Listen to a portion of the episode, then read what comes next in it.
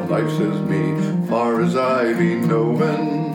Haven't time to slack around in comfort all the year. So when we get a little time before our boat gets going, we head on down to the library and this is what we hear. Come on and look all around, there's plenty for to see. Make your own self right home, I love the library.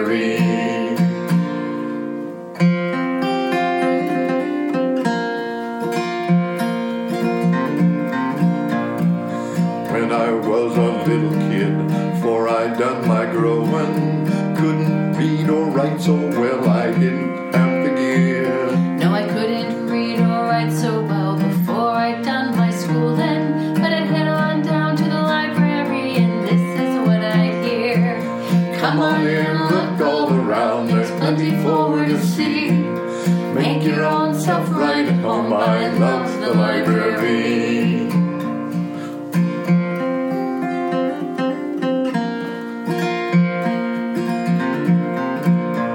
So if you're on a fishing boat, or if you be towing, maybe get a book online and check it out for free. Grab something great to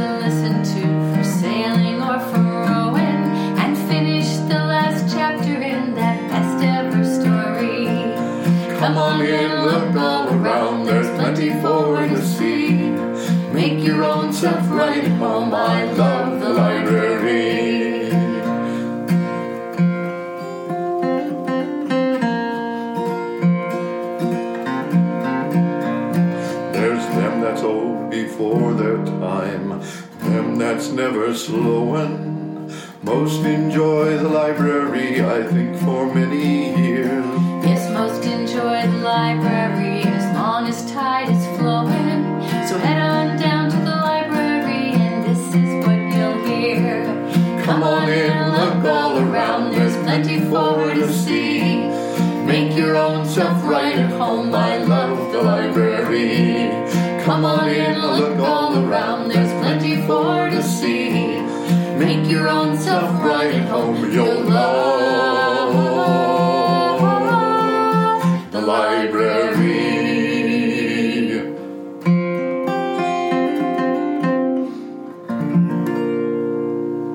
Welcome to Homegrown Conversations, a collaboration between KFSK and the Petersburg Public Library. That was Alec and Nicole McMurrin singing an original piece created for the Petersburg Public Library. Today, I've compiled excerpts from several listening projects done over the years. The Listening Project seeks to create an archive of oral history and share our diversity. If you are interested in participating, please contact me, Kari Peterson, at the Petersburg Public Library, 772 3349, extension 4. So, coming up on today's show, we'll have stories from Gerald Lind, Paul Bowen, Jane Smith and Gina Esposito, Steve Barry, Sally Reamer, Patty Simpson, and Ike Roundtree. Everyone in this community has a story. The Public Library's Listening Project seeks to honor our common ground and our diversity by creating an archive of oral histories. We encourage people to inquire and listen to each other's life experiences and set aside some time for an interview, which will be recorded and saved for posterity at the Public Library. In this excerpt, Gerald Lynn tells his daughter Sherry Otness about a glorious morning in April and what he learned from experience about migrating birds. Got a couple hummingbird stories that you have that nobody else has, and I would hope Oh, that you could oh. tell those. Oh, yeah. During one of those years when I would, before I got on the Louis M, as far as fishing goes, I had to have a job if I could get one. Anyway, Lloyd, my uncle, Swanson, had a piece of property over here, and it would be on 7th and Fram, and I had worked with him, so Lloyd says, you finish up. So we were making forms for cement around the piling. We dug out around the pilings that were driven, and we had the ditches, and I had to get up and do this at four o'clock or so in the morning, I'd get up and go over and start because the rest of the day I had to be taking care of work on the boat, whatever. So this one particular morning was, you know, this is all transpiring in the last of April because everybody started fishing in first of May. And so you left just before that. So this is in a nice morning, very nice, bright morning. And I was down on my knees half the time or down in the ditch there and nailing boards and planks together when I heard this tremendous noise in the sky, very familiar, meaning when I looked up the biggest cloud of cranes that I've ever seen before or since. They were I don't know how many thousand there were, just a tremendous number of them. This cloud, was looking up and it was coming down slowly, and as it it was banking around and going in a huge circle. As it did that, it split into two groups. And they kept coming down, and the two started following one another. And as they come down, one group set on the muskeg on the other side of the hill that the water tank is sitting on up there, and were the trees that were up there then were just brush trees. There wasn't any real amount of trees because around the tank was all clear and open, and they'd so had. That's, that's where the ball field is now, pretty much. Well, the ball field is just north of it, across the street. But the one group landed on the other side on the muskeg, and this other, the second group, landed like where 8th Street is. That's one block away. That whole area was covered solid with cranes. They landed, and uh, you remember that they make a lot of noise when they're going over way up there. When they're down here, there's a lot of noise. And all of a sudden, I'm accosted by birds hummingbirds, hundreds of them, not 10, 20, they were everywhere. They were hovering in front of my face and zinging around, and they were over everywhere. Just so I assumed that those geysers come in on those cranes. They had flown in on their own passenger liners or whatever you want to call those cranes. Nobody could explain why there was such a cloud of hummingbirds all of a sudden when there are such an unusual group of birds landing all of a sudden from nowhere. So that cinched it with me. I thought, that's what they do. In this interview, Paul Bowen tells the story about the time his wife Neva lost her wedding ring aboard their trawler, the Chinook. Uh, this is Paul Bowen, and uh, I'd like to uh, tell you a short Alaska story, and I'll just title it The Wedding Ring and the Boat. And this story uh, takes place over a period of time from 1968 to about 1995. My family uh, and I had just acquired our second boat in 1968 called the Chinook. It's a 36 foot trunk trawler, truck cabin. I know a number of people remember those boats, and there are a few around. It was, of course, wood, powered by a, a six cylinder Chrysler Crown, and I bought it for $5,000 from a, a person in Wrangell. We started uh, actually trolling with this boat in Tebenkoff. We also eventually moved over to Gidney Harbor. It was sometime in the 19 uh, 70s early that we were anchored in one of the bays, I believe at Tebenkoff again. And Neva was a wonderful mechanic, and uh, we were anchored up. The weather wasn't too good, and we were missing a few, um, sounds like a few spots in our spark plug conditions uh, that were occurring quite often. And so she liked to tinker with those, and I didn't. So she was changing spark plugs and she bent down um, through the many times as you are in an engine, and came up real fast uh, with a movement where her the uh, part of the engine and her necklace where her wedding ring was attached to broke loose and it just snapped and it tinkled down past the engine went in the bilge. She found that her fingers would swell uh, quite a bit after some fish cleaning and other rigors of uh, usually isn't where you're going to ring on all the time. So that's why it was on her neck.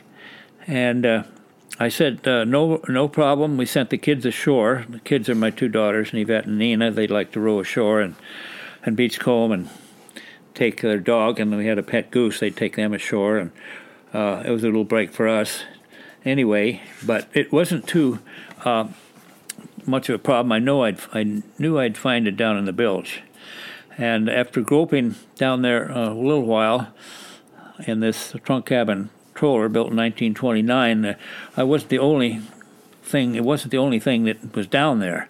There were lots of, of debris, and and it was a it was a, a, type of boat that had a wooden skin, so you didn't have a tote. You had wood skins that were uh, where you'd put your ice and then your fish. And of course, the ice would melt, and the fish and the oil changes through the years before I had it, plus my own, uh, would accumulate. So it wasn't. It was a pretty grimy job, and I couldn't come up with it except other than dirty elbows and arms. So I said, "Well, we'll we'll get it when we get to town," and uh, anchored up at the end of the summer and I went down there seriously uh, and, and uh, equipped now to get that bilge and find the ring. And uh, I never found it. Of course, I got even another ring, but this was a big gold ring I bought in Albuquerque when we first met.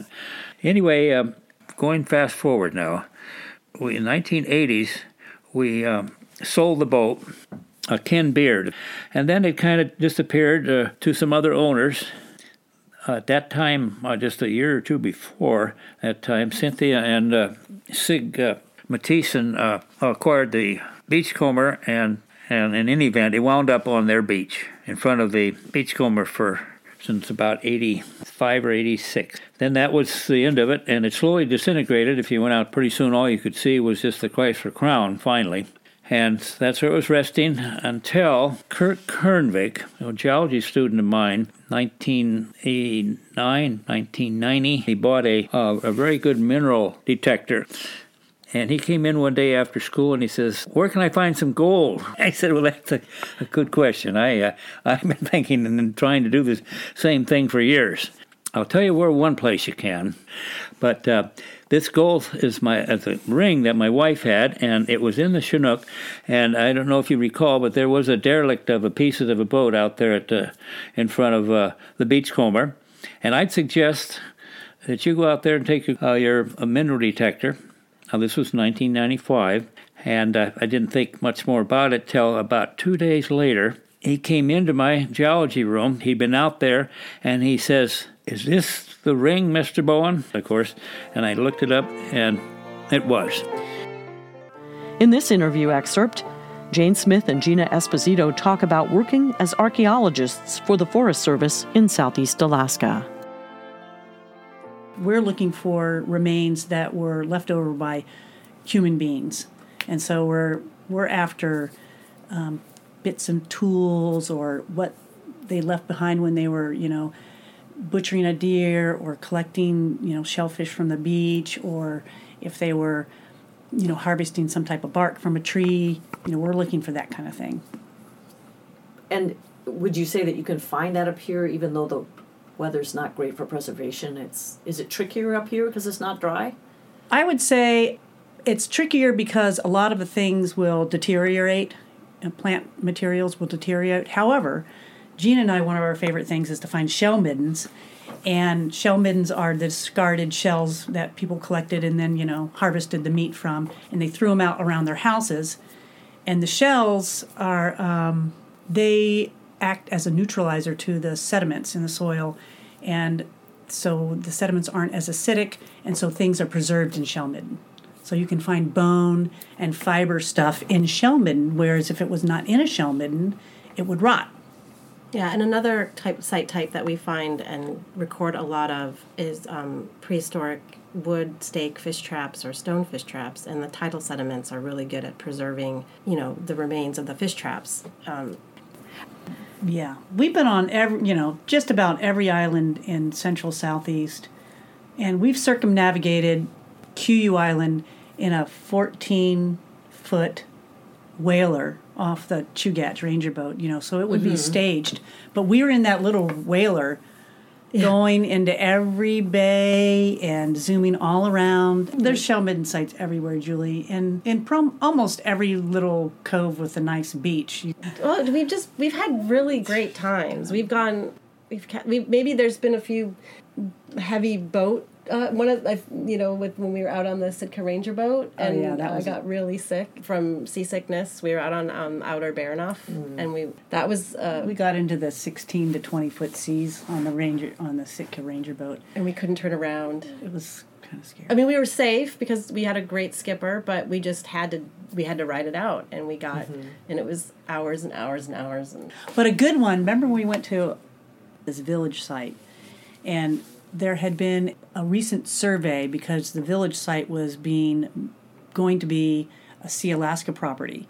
And so we just we were going to go there and make sure that the Forest Service had surveyed around the proper you know site area. And I remember we walked into the woods and it was, I don't know, it was pretty early in the morning and it was still, it was overcast, and there's these wolves started howling. Do you remember that? Mm. There was these big house depressions, and we were on this old village Oh, yeah. site, and that was really cool. It was a long time ago. Yeah. And then we had these soil augers, and if you blow into the end of the soil auger, which is how we find our shell midden sites, it'll it will go.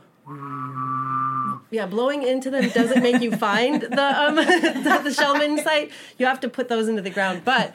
For fun, we often blow into the handles We were to make blowing, cool we were whistle. making the whistle, and then the wolves were you know howling. I remember that, and then the same trip, I remember recording a shell midden, and all those river otters were swimming by, like Hiking experiences. Hiking. Well, we've done a lot of our share of whacking through the brushy uh, hillsides of. Um, like Kuiu Island, for instance, where you can't barely get through it, and sitting with the rain pouring on us. We're, we're out in all kinds of weather, but but the Tongass is amazing, and we we've had such God, we've had a lot of good experiences. If you are just joining us, this is Homegrown Conversations, a collaboration between KFSK and the Petersburg Public Library. Today I've compiled excerpts from several listening projects done over the years. If you are interested in participating, please contact me, Kari Peterson, at the Petersburg Public Library, 772 3349, extension 4. Everyone in this community has a story. The Public Library's Listening Project seeks to honor our common ground and our diversity by creating an archive of oral histories. We encourage people to inquire and to listen to each other's life experiences and set aside some time for an interview, which will be recorded and saved for posterity at the Public Library. In this excerpt, Steve Barry tells me about an unexpected ending to one of his whale watching charters in the summer of 1995. you're out there watching the whales. You go out. It's it was about six in the evening, and um, so now we're out at the um, out at Big Creek, and here's this group of whales, and I see the one with a cut tail, and it's not the one that breached, but it was with this other one, and, and that other one kind of came over, did this dive, and I told everybody on board, get ready, uh, I, that whale is going to breach. You know how it is. You're sitting there waiting, and you're waiting. It seems like you're waiting a long time. Well, all of a sudden the whale came up right next to the boat and did this pirouette. And as it came down, it took its pectoral fin and went right across the boat, right exactly where um, the six people were standing. So they were hit by that pectoral Nobody got hit by the pectoral fin. And I, you know, all I remember is people. I see bodies going every which way into the water. There was only three of them that hit the water, but it looked like to me, you know. And of course, my the rail of my boat explodes off. It's gone away. You know, the with the boat's almost tipping over, and then finally it rights itself. You know, and and I'm running around trying to get the the life ring and everything. Luckily, it was flat, calm, and sunny. Nice day, and and uh, oh, uh, Nikki Graham was one of the and for the people out there, they you know Nikki was probably seventy ish and from England, uh, although she lived here, they ran their boat Lonely Bird up here, and she would go out with me. Anyway, she comes up and she looks at the other two people and she goes, "Oh, I've always wanted to swim with the whales," and that you know, the people are going, "Well, you know, rather than that full blown terror, it gave it calmed them down long enough for me to get them around and get them out of the water." You know, and then I so I got them out of the water, and everybody's kind of we're all kind of sitting there and wondering what the heck just happened. Did the whale swim away? Yeah.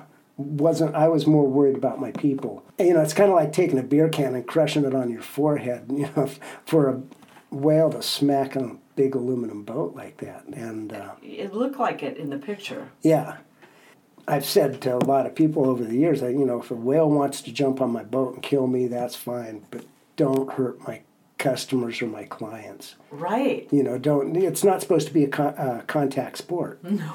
we, we it's highly discouraged. Yeah, it's you know, it's, you, you know, and at that time that was the first one ever documented that had happened in the United States. It had happened elsewhere in the world, but it was the first one. I just you know. It, it happens more regular now. You know that they're hitting sailboats. There's so many more boats and there's so many more whales. Sherry got that picture because she reflex grabbed the camera, right? Well, I said this whale's going to breach, so everybody's got. She had her camera up there and, you know, waiting, looking at the water, and all of a sudden, boom! It was right there. So that she got the picture coming down, and luckily it was a little Olympus because it was that was when we still used film. You remember oh, that yeah. stuff we called film back? Yeah. But did that camera go in the water with her? Mm-hmm. And and I can remember because it, were, it was on my birthday. She called me up and said, "Steve, I got a picture. I think you might want to see." Yeah. Some of the barnacles fell off the whale. Yeah, there was blubber and barnacles on the boat. Yeah, I still have one of those barnacles. Yeah. I froze it and saved it. So, you don't have it frozen now, though, do you? Yes. It's still frozen. Mm-hmm. Oh, because you can. Uh, I think there's a way you can clean them up. Well, after being frozen that many years, it's fine. Yeah. Yeah. It doesn't smell anymore. doesn't smell at all. So. No. I should have saved them all. Well, I'll dig out the freezer and find it for you. it's down there somewhere. Because and the blubber, I remember picking up, and I, I, was looking at, I was looking at my boat, thinking it was um, silicone, you know, black silicone, like something you because it looked like a rubber, you know, uh-huh. and then I realized, no, that's whale skin. Whale skin, yeah. Wow. I wonder what story the whale told. I don't know. yeah, you should have seen that one. That really got him.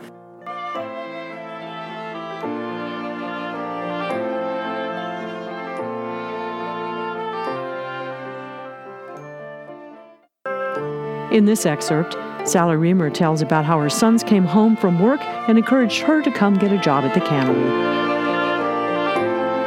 They came home one day early in August and said, Mom, you really ought to go down to the cannery. They need help. There are too many fish. And so I went down there, and Roscoe Hoyson was the one who outfitted me. He said that they had had an accident that morning, and one of the workers' husband had been hurt on a boat. And so she had to leave. And he said, We need you up in the can loft. So he took me upstairs in the can loft at PFI, and they taught me how to make flat cans round. And then we got to have coffee and cookies. And then they taught me to sit on another machine where I put the bottoms on the round cans, and I couldn't do it. And pretty soon I had cans flying all over the can loft, and they had to shut down the can line downstairs in the in the cannery where the fish were being put in the cans because I'd made such a mess of it. And I thought for sure when I went home for dinner they'd fired me. But they said, No, you come back. Well, I came back after dinner and they said, We now need you on the fish house floor. Well, I didn't realize they meant literally. They took me in there, fixed me up with all kinds of rain gear, and Carol Swanson grabbed a hold of my shoulder and dragged me into this place where they were They had faucets and they had fish coming around on a round table, and I was supposed to look at the guy next to me and do what he was doing. Well, he was picking up a fish by the gills and turning it over and scraping blood out of the middle, and I thought, that doesn't look all that hard. I can do that. Well, little did I know, every time I picked up a fish and tried to do that, the fish went flying. And it probably took me an hour or two before I could really do a fish efficiently. And I was just getting pretty good at it when she came by about midnight and said, Now we need you over in the other can line. We need you to straighten fish. And by this time at night, you know, I'm getting a little dingy, and I thought I didn't know they were crooked. So they stood me next to this really big guy who was standing by a hopper that came as far as I knew from the sky. I had no idea how these fish got into the hopper. I'd never seen that part of the operation. But he would pull on a chain, and these huge fish would come flooding down into this bin. And my job was to take each one and head them all in the same direction so they could go into the chink, and the iron chink would cut their heads off. Well, I'd been doing that quite successfully and felt this is probably where I'll be all summer, you know, this is good. When the lady next to me bumped me and pointed because it's so noisy you can't talk in there, she said, You need to pull the chain and let the fish out. Well, knowing how big the guy was, I just yanked on that chain with all my 100 pounds of weight at the time. And the next thing I knew, I was flat on the floor of the cannery covered in fish slime and blood. So that was my first day at the cannery. and uh, after I got settled, they mostly had me at the slime table. And I discovered nobody could hear a word you said, and that's when I started writing this song. it's called The Cannery. Come with me down to the cannery. We'll slop in the slime and let our minds spin free. Let's go down to PFI, where the coffee is free and the wages are high get rich on Alaska's fish down at the cannery. In this excerpt, Patty Simpson tells her sister Ike Roundtree about the time two Russian visitors en route to St. Petersburg, Florida, ended up at her ticket counter instead. Did I tell you about the Russians? No, you better okay, tell well, that one. It was around Christmas time, pretty close to Christmas time. Flights were very, very full anyway. And these two people got off the aircraft and everybody kind of cleared out of the terminal. We, it was our old rinky dinky little terminal. And, uh, anyway, you could tell that they were not, um, Americans. They looked like they were from a foreign country. I don't know how that comes out, but it seems to come out. Anyway, I looked at their tickets and I could see that they were not in the right place, but uh, according to the tickets, they did. I'm trying to think. They came. I'm sure they came out of Moscow, and they went to um, big city in Denmark. What is it? Copenhagen. Copenhagen, and from there they went to New York City, and from there their tickets read Seattle, Washington, and then Petersburg not St. Petersburg, just Petersburg, AK. So anyway, you know, they couldn't speak English. They didn't know where they were. They were absolutely just petrified and they both came off the aircraft and they had one little dinky hand carry. I mean, it wasn't even as big as most of us carry as a purse. And that's all they were allowed to take out of Russia. So I knew that uh, Volsky was working at um, the DOT, and he was from Russia, either Russia or the Ukraine. I'm not sure. Anyway, he could speak the language, so we went and got him, and he said, well, he couldn't quit work, you know, and go speak with these people. He had he had a job to take care of, and we says, well, you're gonna get, you're gonna help us out here because we don't know how to speak Russian, and they're just scared to death. So we went and talked to the head of the DOT, which was Harry Merriam, and he was a real doll. And so he let Dobrovolsky off, and he spoke to him and told him what had happened, and and they wanted to take him downtown and go to the chamber commerce meeting because it was chamber that afternoon or Rotary, excuse me. Anyway, they absolutely would not leave the terminal building, and um, so they brought up smoked salmon and and uh, sandwiches and some fruit and coffee and gave them a real nice lunch and they were very thrilled. And uh, anyway, Tom Gustafson got on the horn and called Seattle. They got him seats on the jet that afternoon to Seattle and then from Seattle to Jacksonville and from Jacksonville into St. Petersburg, Florida. So they, they got where they were going. On the visas that they had, it said that they were not to travel outside of a 50 mile radius, which would have been St. Petersburg, Florida. So I don't know how they got to Petersburg, Alaska. We still don't know how they did that. Anyway, it it was pretty darn interesting, and she uh, she gave me a, a little hand painted egg, which I still have and I really treasure and I know uh, Tom got something too as a little gift, and I thought in that little dinky hand carry that she had, she she still had enough room that there was a little gift in there for us because we had helped them. Today So- it would have been easier for him to fly from Russia to Anchorage and continue on to St. Petersburg, Florida. that would have been less Ah. flying probably. I I guess so. I wonder what their reaction was when they didn't see any palm trees. They were very worried when they landed in Wrangell and they saw snow and no palm trees. Anyway, uh, They probably thought they were in Russia again, someplace. probably I don't know, but anyway, they Maybe Siberia.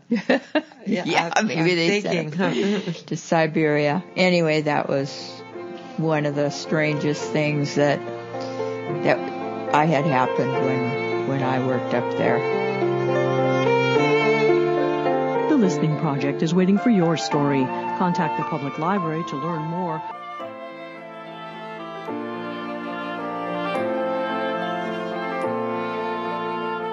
Thank you for joining us today. This has been Homegrown Conversations, a collaboration between KFSK and the Petersburg Public Library. Today's show will be archived as a podcast on the library's website at www.psglib.org, and there will be a link at kfsk.org as well. And you can listen to each of these interviews in full on the library's website under Local Histories or the Listening Project. Thank you to KFSK and the Friends of Petersburg Libraries for making today's show possible.